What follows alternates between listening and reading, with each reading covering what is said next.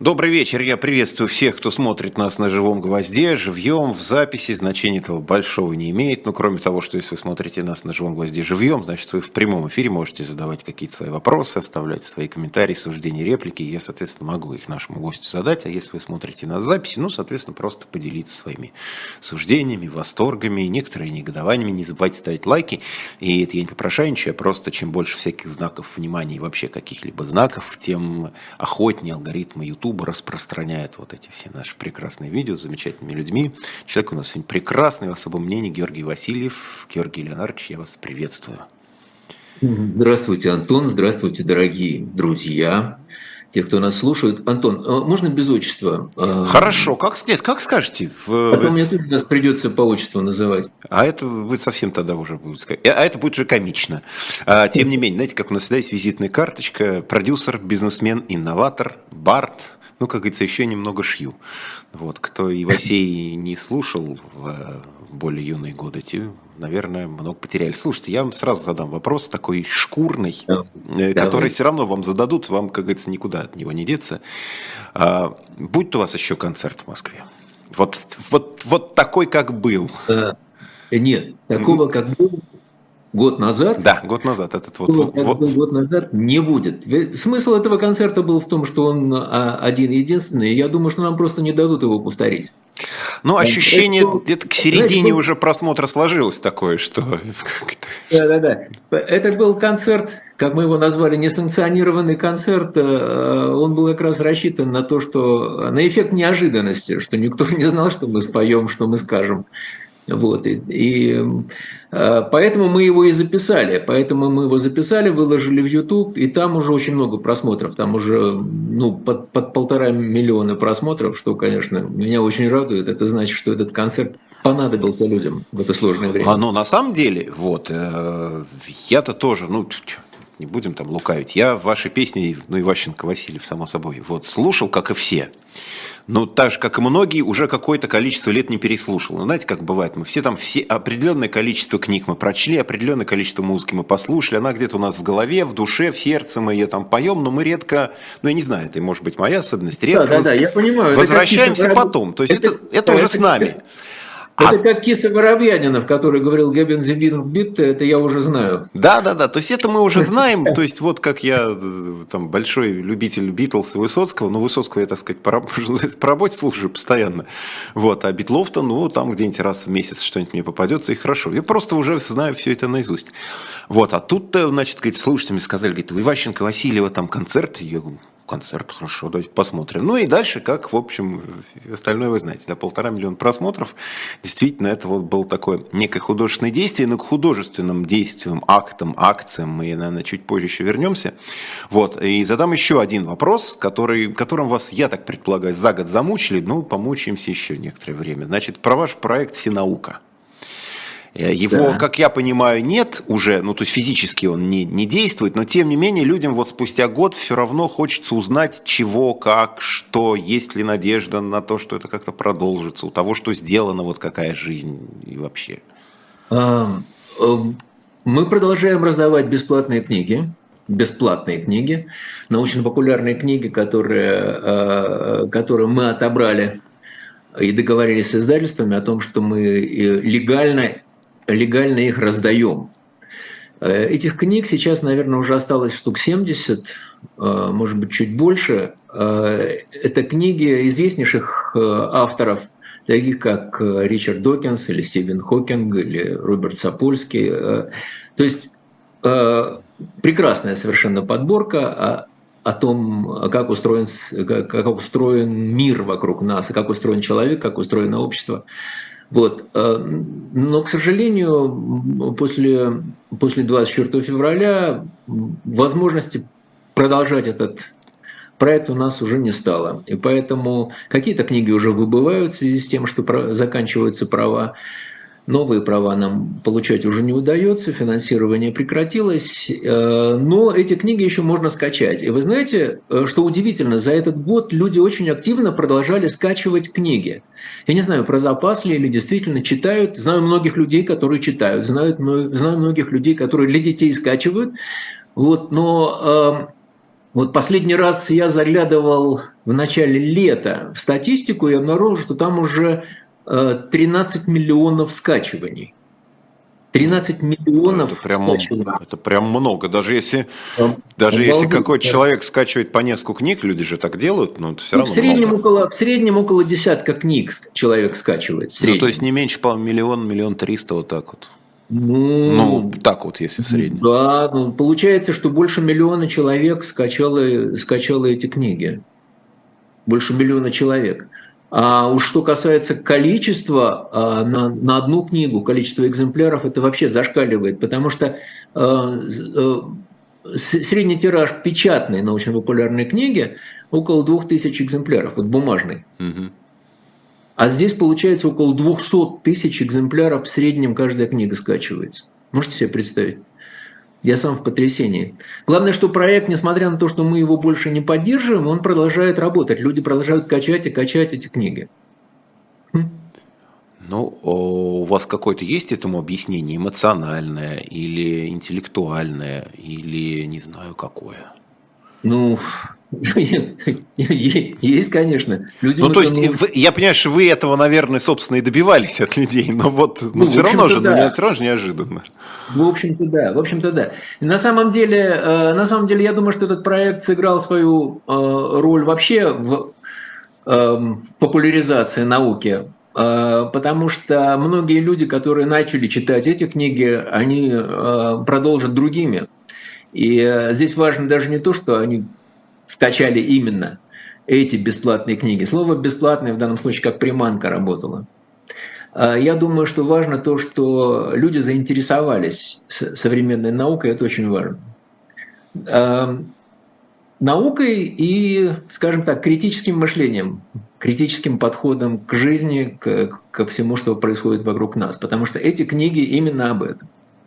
Ну, вот что касается критического подхода, у меня вообще не было очень таких больших иллюзий, но начиная вот с прошлого февраля, иногда прям вот волосы дыбом встают на всех частях тела, потому что вот чтобы люди совсем как-то не видели связи между там первым и вторым, между двумя там простейшими какими-то явлениями, которые, ну, очевидно, одно проистекает из другого, и люди совсем не видят связи между какими событиями. Вот готовы поверить абсолютно всему, там, что говорят пропагандисты или еще кто-то.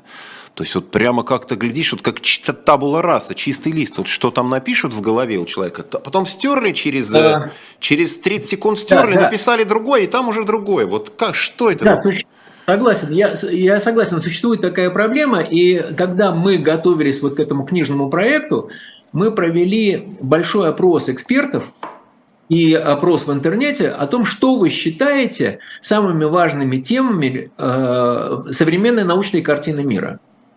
Вот не то, что там было в XIX веке, да, а вот сейчас. Какие самые важные темы? Ну, там, естественно, было что-то и про физику, и про космологию, про микромиры, про искусственный интеллект и так далее, и так далее, и так далее. Но на первые места вышли темы, связанные с мышлением человеческим, с работой мозга, с когнитивными искажениями, с критическим мышлением, с научным мышлением. То есть вот эксперты и интернет считают, что самое главное – научить человека независимо критически мыслить. А уж дальше он сам решит, сам поймет, какие книжки или там, какие видео или какие там, фильмы ему нужны. Собственно, и на этом принципе мы и работали. Мы старались подобрать в эту книжную подборку именно такие книги, которые бы учили человека мыслить. Это вообще возможно? Уж простите мой скепсис, потому что, ну, говорят же, что вот то, что в нас заложено, в основном заложено в детстве, иной раз даже до школы, ну или в какой-то там ранней школе, а взрослого человека уже с таким немножко закостеневшим не только позвоночником, но и мозгом, его в чем-то убедить или переубедить крайне сложно. И мы вот опять же в последний месяц видели, сколько схваток в семьях, между друзьями, близкими, когда сталкиваются люди с разных позиций, совсем разных, и пытаются доказать друг другу то или иное. И 99% случаев, когда просто заканчивается дракой, скандалом, люди разошлись по углам, никто никому ничего не доказал. Я думаю, что как раз в последний месяц, может быть, таких схваток стало меньше, потому что люди уже поняли, что трудно доказать кому бы то ни было, что бы то ни было. Трудно, хотя хочется. Потому что действительно у человека существует сложившееся убеждение, и любую информацию, которую он получает, он укладывает в эти убеждения. На самом деле человеком, то есть он интерпретирует любую информацию так, чтобы она соответствовала его убеждениям как можно лучше. Вы сами это знаете прекрасно. Я думаю, что вы спорили с теми, кто за, в смысле с теми, кто за военные действия в Украине и с теми, кто против свободы слова. Я думаю, что вы не раз с ними сталкивались и получали в ответ достаточно рациональные аргументы, почему это необходимо именно сейчас. Слушайте, это такая нескончаемая тема. Но тем не менее, у вас же задача-то и у вашего проекта, вообще у вашей деятельности, даже к тому, что уже сделано, не говоря о том, что еще все это продолжается. Все-таки, если заставить людей думать хоть как-то, хотя бы над собственной жизнью, а у них не получается. Как это было? Идет пока, как у Жванецкого. Помните, образованный в Петербурге, не идет пока. Пока не идет. Вот не идет, скрипит, что-то грохочет, пробуксовывает. Хочет даже человек. Уже не влезает у него туда, в его мир. Да. Но тем не менее, последние мои проекты, и Всенаука, и перед этим был большой проект «Фиксики». Да, про фиксиков тоже народ пишет. Люди все помнят. Да, это проекты, которые... это просветительские проекты, проекты на русском языке, что очень важно. Про это мы сейчас тоже поговорим еще. Хорошо. Про русский язык, собственно. Мы с вами просто еще до эфира, когда говорили, я уж открою небольшие тайны нашей публики. Вас как-то очень зацепило, задело, проняло то, что Сергей Гуриев написал, наш экономист, именно про русский язык с точки зрения экономической. И что мы теряем сейчас в экономико-языковом плане. Я так понимаю, что вам есть что сказать по этой теме точно. Нет. Вы знаете, если я правильно помню Сергея Гуриева, он не про экономику писал, он писал вообще про позиции в мире. И он сравнивал эту ситуацию с той ситуацией, которая сложилась в Германии после Второй мировой войны. Ведь до войны, как сказал Гуриев, в Германии существовала великая наука. Вернее, не в Германии, а, скажем так, в немецкоязычном мире существовала великая наука, которую Гитлер убил. После Второй мировой войны Германия так и не смогла восстановить своего лидирующего положения в мире, в научном мире. Что на самом деле удивительно, потому что Германия дала великие умы, скажем, я не знаю, квантовая механика, наполовину, наверное, создана немецкоговорящими учеными. Теория относительности то же самое. Я не знаю, математика современная. Огромное количество математиков, Гильберт, Риман, Гёдель, Минковский, то есть математики, которые создали основу современной науки. Это все немецкая школа. И это все куда-то растеклось, разбежалось, было уничтожено. Насколько я понимаю, Гуриев говорил как раз о том, что русский язык рискует потерять роль такого большого языка, межнационального общения, языка науки, языка культуры, языка, за которым стоит нечто большое. И я вообще меня, честно говоря, у меня сердце кровью обливается, потому что когда я смотрю на свои вот последние проекты, они были связаны с языком, и «Фиксики», и «Всенаука» — это проекты, которые продвигали русский язык, продвигали русскую культуру. Я вижу, что это все умирает в страшных корчах. Вот возьмем «Фиксиков». Возьмем «Фиксиков». У меня было очень... Я вообще относился к русскому языку как к огромному ресурсу, к огромному экономическому ресурсу. Ну вот очень... про экономику мы же так или иначе. В том числе, конечно, потому что это же способ, инструмент, да, не говоря не только о романтической части, но и прикладной. Нет, реально, русский язык – это был огромный экономический ресурс. Ну вот, я не знаю, как озеро Байкал, да, вот резервуар чистой воды такой. Или как, я не знаю, как климат, в котором можно выращивать апельсины. Это то, что позволяло огромному количеству людей зарабатывать деньги в интернете, на телевидении, в производстве кинофильмов, вот в производстве мультфильмов, в котором я принимал участие. Ведь посмотрите, что собственно, вот мы сделали, да, вот наше поколение людей, которое начало заниматься анимацией как бизнесом. Вот Илья Попов, я, Лавейка. Мы создали проекты, которые известны во всем мире. Это миллиарды просмотров, миллиарды и миллиарды просмотров во всем мире. Русскоязычный контент, который пошел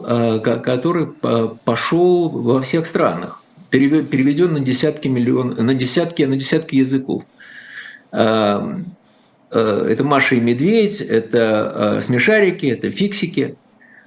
Что сейчас произошло? Вот от него отворачиваются, от этого контента отворачиваются.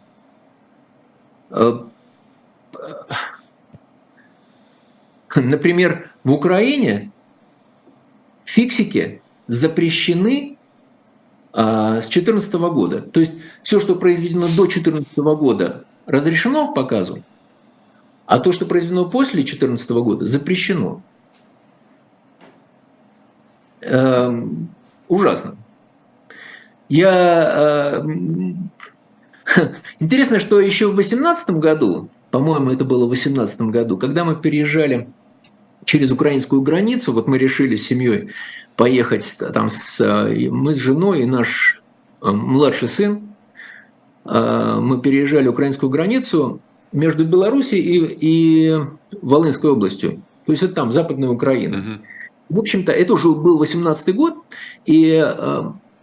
Тогда мы уже с большой опаской перебирались, потому что нашему младшему сыну уже было 18, мы думали, что его могут не пропустить.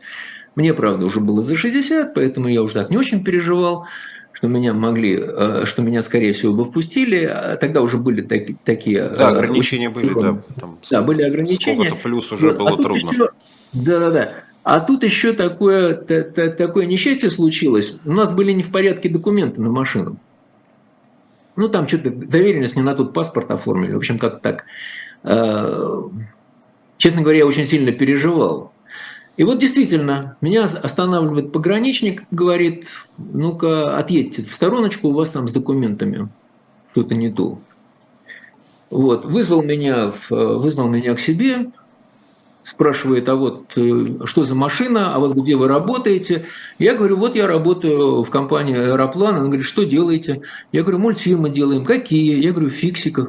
Он говорит, «Фиксиков»? 18-й год. Угу. «Фиксиков». Ой, отъедьте вот в стороночку, мы сейчас к вам подойдем с таможенником. Подходит к нам с таможенником. И таможенник спрашивает, это вы производите «Фиксиков»? Это вы делаете «Фиксиков»? Я говорю, да. У меня, говорю, вот здесь на заднем сиденье Нолик сидит. Правда, этому Нолику уже 18 лет, он уже басом говорит, но это тот самый актер, который озвучивал Нолика. Они говорят, а можно нам автограф? Мы нашли какую-то бумажку, Нолик там расписался на этой бумажке, и они, уходя, отпустили нас. Они нас отпустили, порадовались, что нас увидели живьем. И когда уходили, спели хором, а кто такие фиксики, большой-большой секрет. Ага, да-да-да. Ну, правда, на украинском языке. Ну, это хорошо, наоборот.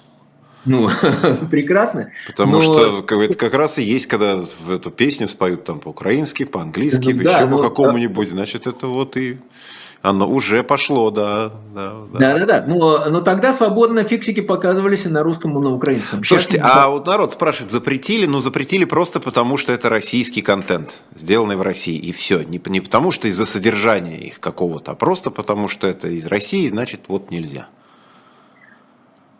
Да, то есть идет, ну, понятно, что язык – это проводник культуры. И, естественно, и наоборот, культура – это проводник языка.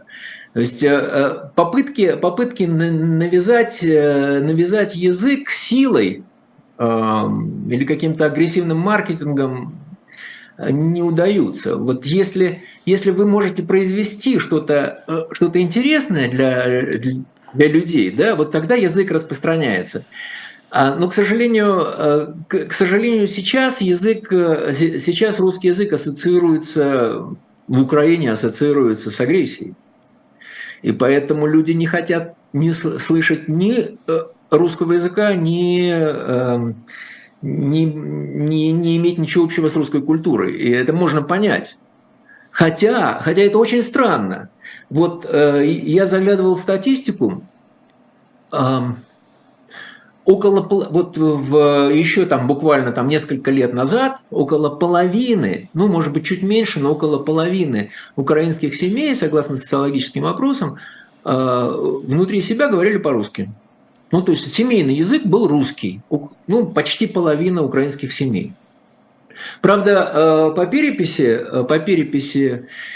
которая проводилась лет 20 назад, родным языком люди называли русский язык только в 30% случаев. 30%. Да, это все равно очень много. Все равно очень много. Но в каком смысле русский? Когда у них спрашивали, в каком смысле родной? Когда у них спрашивали, какой язык вы считаете родным, они имели в виду язык родной страны, видимо.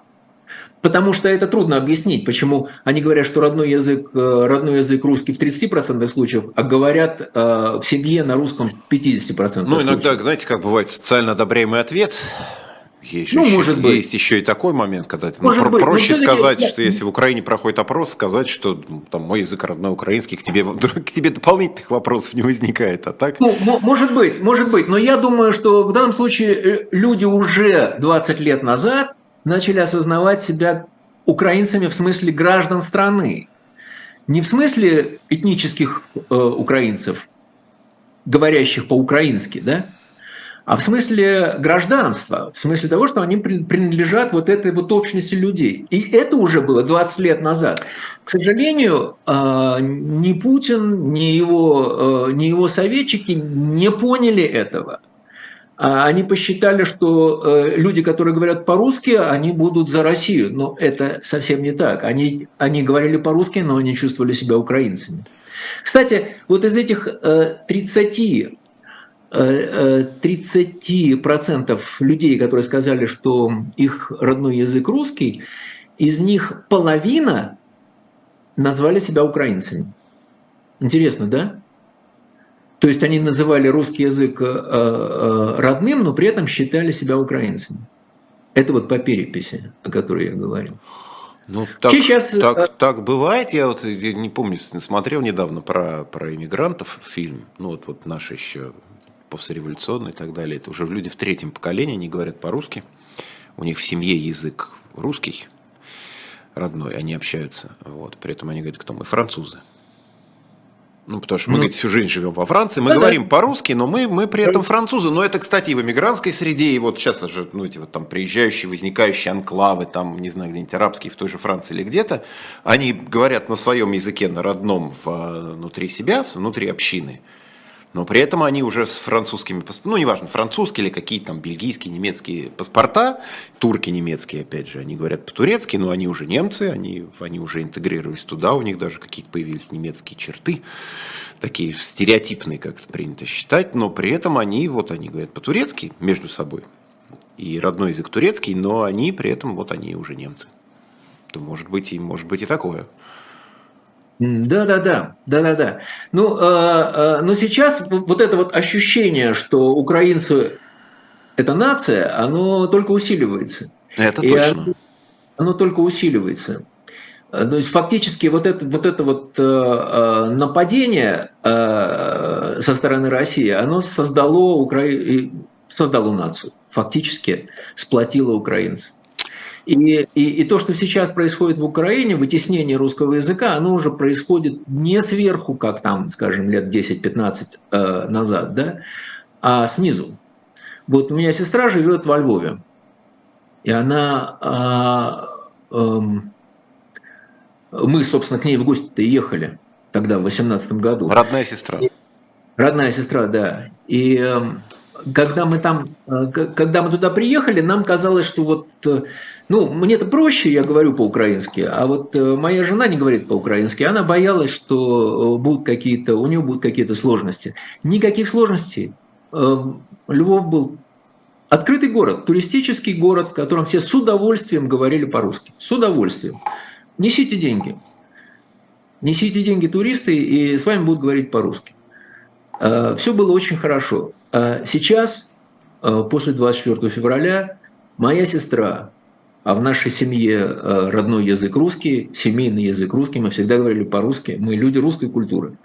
Моя сестра усиленно учит украинский и хочет говорить по-украински. Мы всегда отлынивали от украинского языка. В советские времена, когда мы учились, мы всячески старались отлынить от изучения украинского языка. Не всем удавалось, только тем, у кого были медицинские справки. А сейчас люди хотят говорить по-украински. Дети будут говорить по-украински, потому что все больше и больше украинских школ. И вслед за ними родители потянутся. В общем, через 10, 20, 30 лет русский язык уйдет. Я думаю, что русский язык просто уйдет из Украины. Как это, собственно, происходит и во многих других странах. Эта агрессивная внешняя политика и агрессивные действия со стороны наших властей, я имею в виду российских властей, она ускоряет процесс вытеснения русского языка. Ведь русский язык в свои лучшие годы, скажем так, в 90-м году русский язык это был язык межнационального общения, по-моему, около 300 миллионов человек говорили на русском языке. Плюс к этому еще и восточные страны, восточный блок, то, что назывался, Варшавский договор, потому что они учили и худо-бедно, но... Может быть, даже и больше 300 миллионов, потому что там в одном только Советском Союзе 300 миллионов. Да, около того, да. Сейчас я просто заглянул в Википедию, посмотрел, сколько сейчас считается говорящих на русском языке. 250 миллионов. 250-260 миллионов вроде бы понимают или там говорят на русском языке, из них 140 живет в России. То есть русский язык, скажем так, даже в абсолютных значениях русский язык уступает своей позиции. Становится все меньше и меньше людей, говорящих по-русски. Прошло там сколько, 25 лет или сколько, 30 лет, да, с тех пор? 30, да, чуть больше. 30, чуть больше, да, 30 лет, и на 50 миллионов сократилось количество говорящих по-русски. Если так дальше пойдет, совсем плохо будет.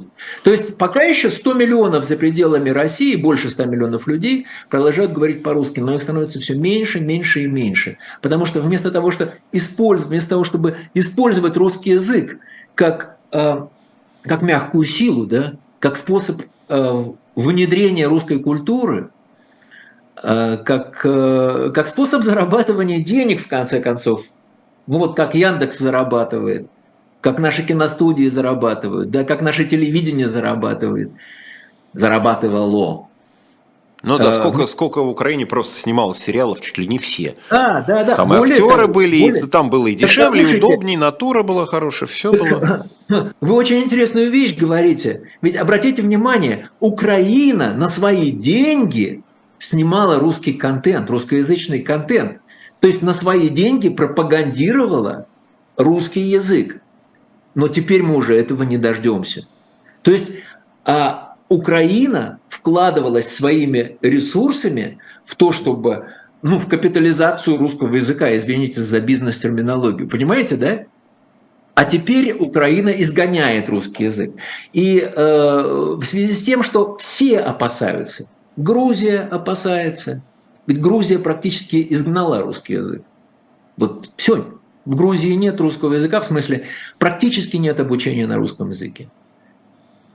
Из всех, по-моему, стран СНГ только в Киргизии русский еще считается государственным. Да, он второй государственный язык, да. Да. Во всех остальных странах русский язык постепенно выжимается. Вот я сейчас нахожусь, мы в гостях, тут гостим в Казахстане, в Алматы. Очень интересная ситуация. Находишься в русскоязычной среде. Все говорят по-русски, все. Здесь удивительная совершенно статистика. Здесь почти 90% населения говорит по-русски. Почти 90% населения. Больше, чем на государственном языке. На казахском. Потому что казахи почти все говорят по-русски. Не почти все, но, не знаю, там 80% казахов говорят по-русски. А русские очень слабо говорят по-казахски. Понятно, по какой причине. Я не знаю. Видимо, какой-то имперский синдром. Пока что дела обстоят так. Но русский язык уже не считается государственным в Казахстане. Да, это язык межнационального общения. И на некоторых государственных должностях нужно знать и русский язык, и казахский язык. Сейчас я пытался найти в телевизоре, казахские русскоязычные каналы, не нашел. Я не знаю, что тут люди смотрят. Наверное, какие-то есть все-таки каналы, но они не на первых кнопках. Российское телевидение там ловится? Нет, тоже не видно. Есть, по-моему, «Мир» или что-то вроде этого, или Первый канал Евразия, по-моему, называется. Такой как бы экспортный вариант. Да, но он тоже на казахском языке, поэтому я не понял, что они говорят. Да, и дальше как люди веселились, когда смотрели какой-нибудь Овенго на узбекском или на казахском, да, в детстве любили очень когда приезжали в национальные республики, те же самые фильмы, которые были здесь, но там они были... Слушайте, это очень интересно, здесь какая-то такая удивительная среда языковая, наконец-то... Получив возможность пойти в хороший кинотеатр и посмотреть там Оппенгеймера, только хотел спросить вас, Барби и Оппенгеймера-то посмотрели? Барби мы не смотрели, а вот Оппенгеймера мы посмотрели в IMAX, как рекомендовано было. Потрясающее совершенно впечатление, но я не об этом, я о том, как это дублировано. Фильм шел на русском языке с казахскими субтитрами. Да, интересно. Так вот, что я вам хочу сказать. Казахстан тоже чувствует опасность. Так же, как Прибалтика, так же, как Украина, так же, как Грузия, так же и Казахстан. Он чувствует опасность со стороны русского языка. Русский язык – теперь это уже угроза. А русскоговорящие – это уже пятая колонна. Может быть, это не так. Может быть, это излишняя предосторожность, но на всякий случай русский язык вытесняется. Там, скажем так, где-то лет 20 назад в Казахстане 2/3 студентов учились по-русски в вузах и 1/3 по-казахски. А в 2015 году или там, в 2016 году, я уже не помню, наоборот, 2/3 уже училась по-казахски, а 1/3 по-русски. Понимаете? Ну, сейчас, наверное, еще сильнее изменилось это соотношение. Возможно. То есть русский язык просто уничтожается как экономический ресурс. Уничтожается. И это страшно обидно. Потому что это то, что вот та дополнительная возможность, неисчерпаемая возможность на самом деле, которая у нас у всех была. Мы могли на этом всей страной зарабатывать, как на нефти. Могли. Причем нефть – это исчерпаемый ресурс, в конце концов, а русский язык неисчерпаемый. Был бы. Но, понимаете, вот в этот огромный резервуар пресной воды, в этот Байкал начали сливать отходы в таких количествах, что уже весь этот резервуар обесценился и продолжает обесцениваться. Мы сейчас на минутку буквально отвлечемся, но отвлечемся, собственно, практически не уходя от темы, потому что мы традиционно в наших эфирах напоминаем, что shop.diletant.media, наш магазин «Дилетанта», куда вы можете зайти и увидеть там массу всякой полезной, хорошей литературы, там собрание сочинений, познавательные, научные, любимые виндиктовские, ну так в кавычках, конечно, комиксы, там я уже говорю, там спасли уже всех, там принцев Тауэра, Емельяна Пугачева, спасли всех, кого можно, но тем не менее, вот, но я сегодня все-таки хочу обратить внимание не на комиксы, а на Всемирная библиотека литературы для детей, это то, что еще было издано в советские годы. Вот у меня дома стоит почти все, что тогда вышло. Это вот такой, что золотой фонд, будешь продавать все, а вот это вот оставишь. Прям действительно, как говорится, сокровищница мировой литературы. Вот это все можно, зайдя на shop.diletant.media, там купить недешево, но и, извините, хорошая литература, хорошие писатели, хорошо изданные еще в хорошие времена в этом плане, с потрясающими почти все иллюстрациями. Это было, помимо прочего, должно стоить каких-то достойных денег. Так что, ну, плюс еще, покупая все это, вы помогаете нам как-то сводить эти концы с концами. Мы с вот видите? Да. Вот видите, и вы тоже используете русский язык как ресурс. Ну, конечно. И вот о чем я хотел вас еще спросить. Кстати, да, в качестве ремарки я вдруг подумал, что раньше, ну, иностранцы, когда говорили с ними, для них не было разницы. Украинцы, белорусы, русские, казахи, там всех называли собирательно русскими, как когда-то вот Советский Союз был большой, и чтобы не придумывать какие-то разные названия, все были русскими, что русские, что грузины. И сейчас заграничные товарищи говорят, что мы начали различать вас наконец-то. Прошло 30 лет после распада Союза, мы начали понимать, что вот это русские, а это, например, молдаване. Причем молдаване, а не румыны. Что это все-таки вот украинцы, что это там не русские с русскими воюют, а вот это здесь русские по эту сторону, а по эту сторону украинцы. И они, как выяснилось, не одни и те же. И у них, как выяснилось, разные могут быть интересы.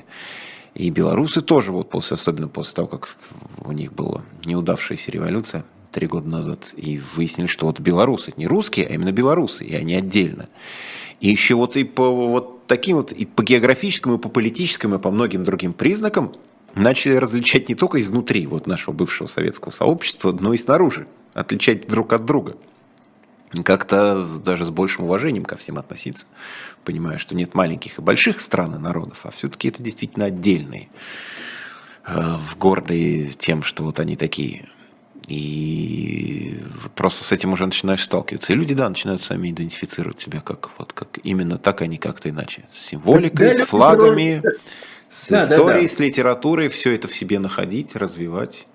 Да, безусловно, но все-таки самоидентификация как, ну, по гражданству, да, и самоидентификация по языку – это все-таки разные вещи. Все-таки еще пока есть 100 миллионов человек за пределами России, которые понимают русский язык, могут говорить, может быть, плохо, но умеют говорить, и которые могут и потреблять русскую культуру, и создавать русскую культуру, вносить свой вклад.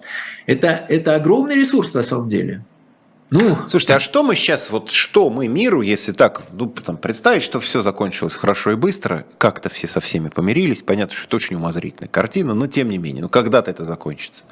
И когда-то надо будет переходить, что называется, к мягкой силе. Если вообще, конечно, слово «сила» тут употребимо.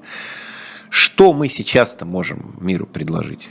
Потому что, ну что, опять Чехов, Достоевский, замечательно, прекрасно, но вот... Ну, кстати, по поводу... Толстой. Нет, фиксики, мы знаем, фиксики, смешарики, чебурашка, чрезвычайно популярный в Японии, вдруг в какой-то момент ставший, там, группа тату, блеснувшая 20 лет назад. Что мы сейчас можем миру предложить актуального, а не просто из классики Чайковский, Достоевский и так далее? Я прошу прощения, вы заговорили о Чайковском, Достоевском. Я вспомнил, что мы сейчас летели, да, из Шереметьево, и я вдруг с удивлением обнаружил, что Шереметьево теперь не просто Шереметьево, не просто аэропорт Шереметьево, а аэропорт Шереметьево имени Пушкина. Да, да, да. Вас ничего не коробит? Так, нет, ну... Нет, тут аэропорт вас... Шереметьево имени Пушкина. Да? Она была сама по себе забавная история. Я не помню, сколько-то лет назад они решили дать все имена, все, так сказать, всем рекордам наши звонки дать имена. Аэропорты получили имена каких-то людей. Ну это какая-то... Я не знаю, я сначала даже не понял, как это. Для меня это звучит как станция Балагоя имени Пушкина. Или там станция метро Лермонтовская имени кого-то еще, да. То есть мало того, что у нее есть собственное имя, да, так у нее еще одно имя есть, да, и имени Пушкина.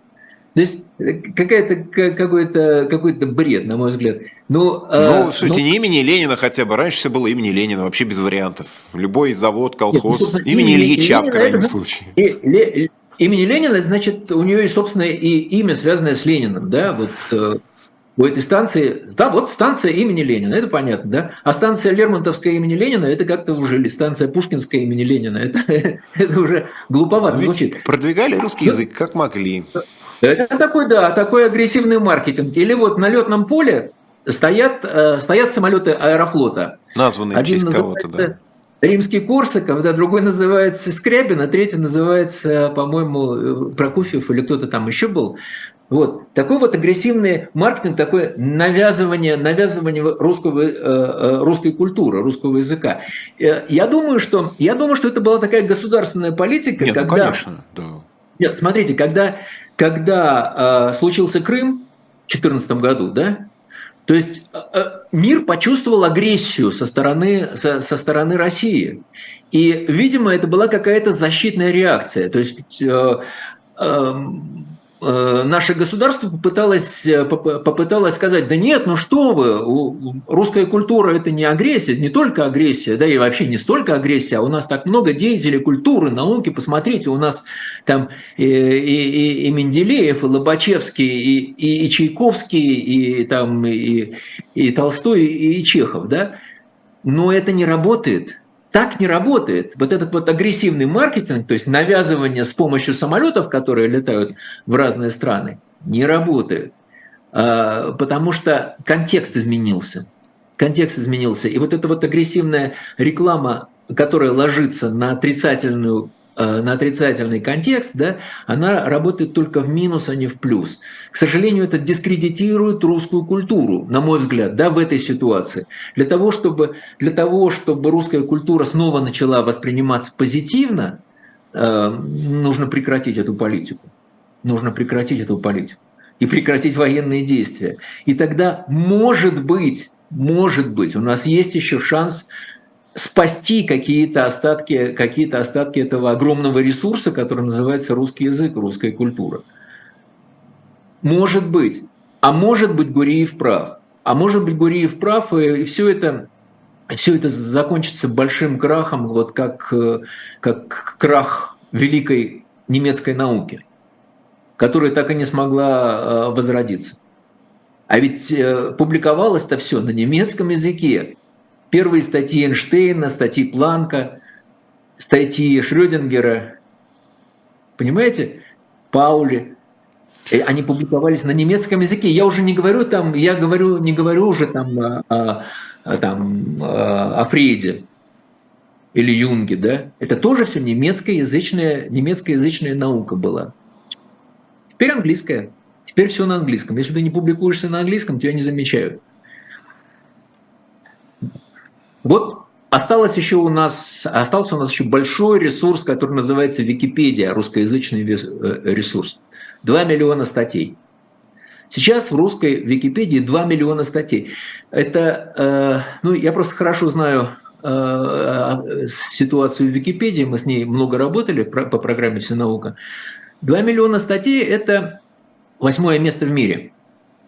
Первое место, понятно, там у английской Википедии, там, по-моему, 7, что ли, миллионов статей, или что-то вроде этого. Причем статьи гораздо более подробные, чем в русской Википедии. Да, когда заходишь, там прямо целая книга. Почти. Да. По каким-то значимым вопросам или людям. Слушайте, 2 миллиона статей – это очень много. Это очень много. Более того, мы занимаем 8-е место в мире. Русская Википедия занимает 8-е место в мире по количеству статей, но 3-е место в мире по интенсивности использования, по количеству страниц, которые читаются в единицу времени. 3-е место в мире. То есть русская Википедия очень востребована, гораздо более востребована, чем многие другие Википедии. Есть нужда в этом русскоязычном ресурсе. Если мне не изменяет память, 1,5 миллиона страниц каждую минуту читается. Если я не вру, я сейчас точно не помню цифры, но там что-то какие-то помрачительные цифры. Но она все время нужна зачем-то. Если у человека есть какое-то любопытство к жизни, человек все время что-то ищет. Конечно, в Википедию проще заглянуть. Да, но вот, к сожалению, даже над Википедией сгущаются тучи. То есть похоже, что даже этот ресурс, уникальный совершенно русскоязычный ресурс, может быть уничтожен. Сейчас вы слышали этот скандал летом произошел? Конечно, да, они, собственно... Появился проект Рувики, и, к сожалению, к моему огромному сожалению, человек, которого я очень уважаю, и с которым мы сотрудничали по проекту «Всенаука», Владимир Медейко, оказался создателем этого альтернативного википедического проекта. То есть русской Википедии, но подконтрольной государственным цензорам. Это удивительно. Как это можно вообще цензурировать? 2 миллиона статей. Сейчас их, конечно, 2 миллиона не будет, но будет там сколько-то там десятков тысяч. Как отцензурировать это пространство? Я сильно не заглядывал туда внутрь, как-то мимо меня весь этот скандал прошел. Я предполагаю, что планируется сделать какое-то зеркало, и наиболее одиозные с точки зрения наших властей статьи просто редактировать. Хорошо, там их несколько сот этих статей, какие-то... Они собираются удалить, какие-то собираются отредактировать так, чтобы это соответствовало тому, что показывается в телевизоре. Но совершенно непонятно. Зеркало сделать можно. Кстати, так же, как и с Ютубом, да? Зеркало сделать можно, но и Википедия, и русский Ютуб – это ведь ресурсы, UGC, так называемый, да, User Generated Content. То есть это ресурсы, которые создаются самими пользователями, самими участниками Википедии или Ютуба. И я просто не понимаю, как можно их отзеркалить, как можно их скопировать на свои сервера и со своих серверов показывать. А кто, собственно, будет... Где вы найдете 10 тысяч активных википедистов? В русской Википедии там, по-моему, чуть ли не 3 миллиона людей зарегистрировано, которые имеют право менять статьи. 3 миллиона человек. Из них 10 тысяч работают очень интенсивно. У них там сотни статей за плечами у каждого. Да? Где такую армию людей возьмет это официальное Рувики, официальная Википедия, которая будет подцензурной? Кто захочет работать в этой официальной Википедии, я не знаю. Столько штрихбрекеров не найдешь. Я думаю, что википедическое сообщество будет просто возмущено, и никто там не захочет работать. Также и в Ютубе. Я, честно говоря, не понимаю, как они собираются регулировать Ютуб. Закрывать его, что ли? Ну, закрывать — это вообще страшно. То есть вот уничтожаются огромные русскоязычные ресурсы, очень влиятельные, через которые русский контент, русские статьи Википедии на русском языке, русские видео, русские ролики, русские блогеры, да, могли выходить, могли транслировать то, что они делают, на весь мир. К сожалению, эти ресурсы тоже уничтожаются. Это ужасно. Это ужасно. Ну да, нам еще потом выясняем, что какие-то такие странные вещи у нас на ЕГЭ происходят, что у нас вдруг... Ну, ЕГЭ сама все странные вещи, на мой взгляд.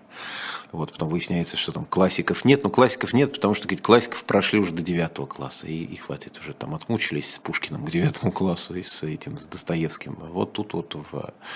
Значит, не знаю, там «Тихий Дон» и Захар Прилепин будет у нас в 11 классе. Это еще такое вот как бы разделение. Для каждой литературы определяется свой временной сегмент, когда вы это должны прочитать и не залезать уже дальше. В 9-м отстрелялся, отмучился с Львом Толстым, с его этими цитатами на французском языке. И все, теперь, значит, вот дальше давайте разбирайтесь. Но русский язык, да, особенно когда вот иногда заглядываю к нам, сейчас смотрю в чате. Ну и тут я никого из чата обидеть не хочу. Вот, но иногда не понимаю просто даже смысла написанного. То есть ругают, люди хвалят или что. Просто вот такой поток с русскими буквами, как вы помните, да, угадал все буквы, не смог прочесть слово. Вот примерно так это. Ну, вы меня спросили, на чем можно будет восстановить доверие к русскому языку и к русской культуре. Не знаю. Вы знаете, когда был поднят железный занавес в свое время, вдруг обнаружилось, что за рубежом тоже была русская культура, которую не пускали внутрь страны.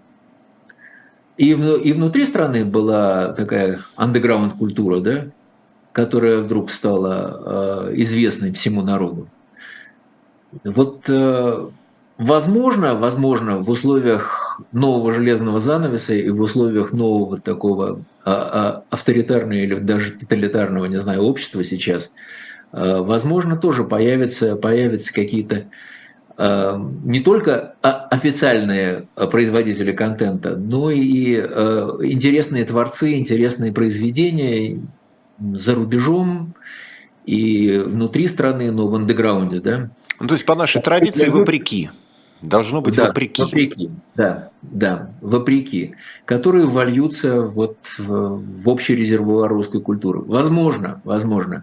Наверное, нынешние времена к этому располагают. Но будущее покажет.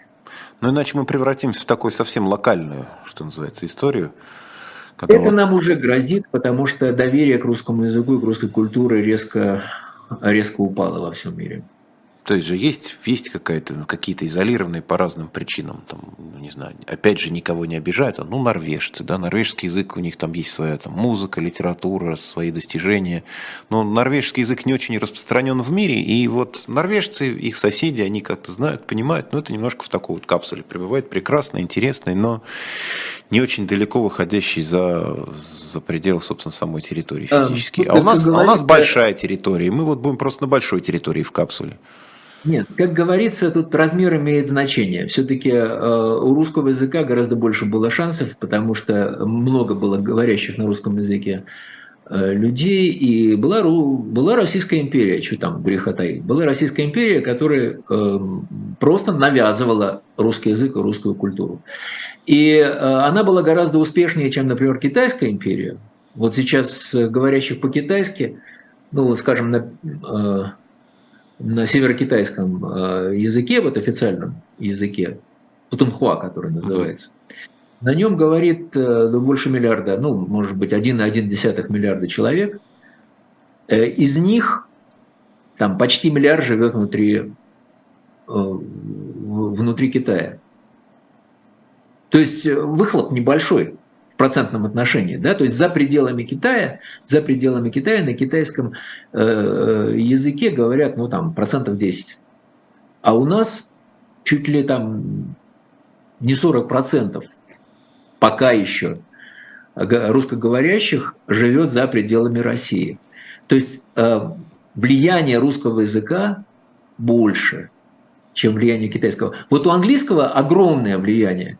У английского англоговорящих людей порядка 1,5 миллиарда, а вот те людей, которые считают свой язык, вот, английский язык родным, их меньше 400 миллионов. То есть вот это соотношение, да, экспансии, вот эта вот экспансия английского языка, она гораздо больше, чем у русского и подавно больше, чем у китайского. Вот это, можно сказать, здесь, вот это бы в мирных целях. Вот это вот все. Вот это всю энергию бы в мирных целях. Да, вот эту мощь использовать в мирных целях. Да. Спасибо вам большое. Георгий Васильев, бизнесмен, продюсер, бард, артист, интересный собеседник. Был у нас в «Особом мнении». Я с большим удовольствием, я надеюсь, вы также. Пишите нам по-прежнему комментарии, ставьте всякие лайки, колокольчики и так далее. В общем, вы люди взрослые, сами все это уже умеете делать. Пока еще у нас есть YouTube в виде YouTube, а не в виде квази-YouTube. Будем пользоваться такой возможностью и продвигать в том числе и русский язык, на котором мы здесь общаемся. Георгий, спасибо вам большое. Был рад видеть. Спасибо, Антон, вам. Спасибо всем. Счастливо. Спасибо. До свидания.